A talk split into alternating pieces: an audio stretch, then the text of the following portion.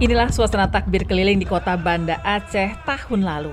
Takbir yang dilakukan dengan parade mobil hias keliling kota diikuti anak-anak yang berlarian mengikuti dengan kembang api.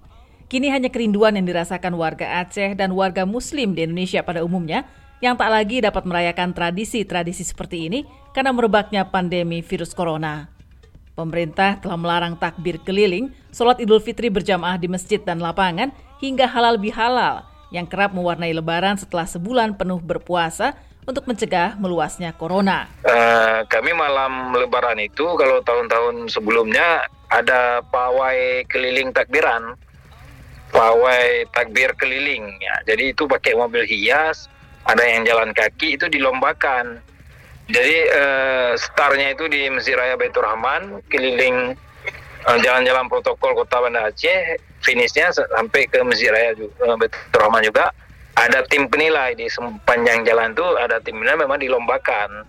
Dilombakan bacaan takbirnya yang bagus jadi nanti ada rewardnya dari pemerintah. Itu memang program pemerintah Aceh. Tahun ini ada juga? Di, di, tahun ini yang tidak ada kak nih. Memang ada instruksi dari Menteri Agama untuk tahun ini ditiadakan tapi dibolehkan di masjid-masjid. Nah, kami mungkin dari remaja masjid sudah uh, musyawarah beberapa kawan-kawan mungkin ya kita adakan di masjid aja jangan sampai uh, kosong lah nggak ada ini kan. Sepanjang bulan Ramadan lalu, Muhammad Al Kausar bersama sekitar 50-an anak muda secara bergantian membangunkan warga untuk sahur dari masjid kecil di kotanya. Hey ibu, bapak, ibu bapak.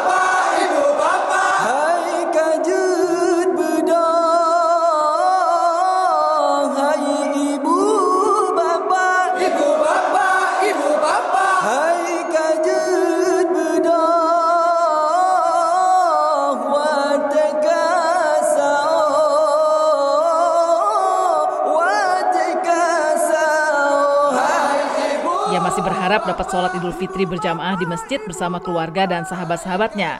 Tapi hingga dua hari sebelum Lebaran, pandemi tak juga berakhir. Meskipun Aceh termasuk provinsi dengan kasus corona yang kecil, namun ia tak mau ambil resiko.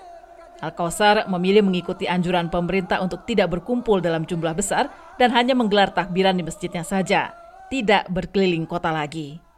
Hal senada dilakukan Gusti Aldi di Pangkalan Bun, Kalimantan Tengah. Jika lebaran tahun lalu suasananya cukup meriah seperti umumnya suasana lebaran, maka tahun ini kemeriahannya kemungkinan hanya uh, bisa dirasakan dalam keluarga-keluarga kecil saja.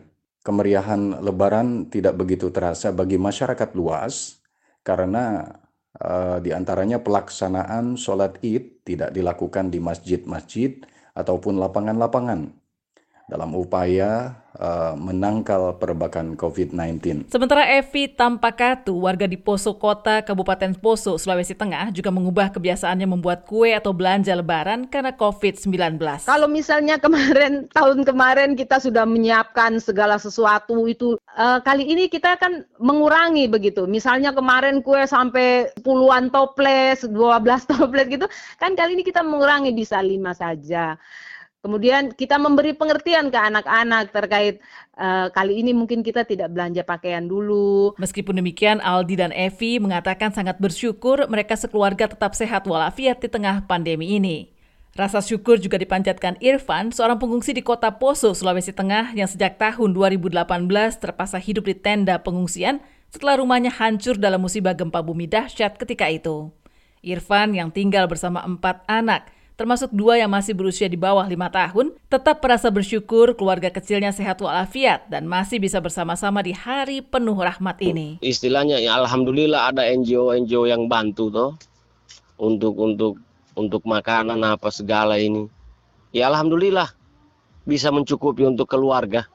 Kalau saya di sini ini ada enam orang, empat anak saya dengan istri. Idul Fitri kali ini memang benar-benar menjadi ujian bagi semua.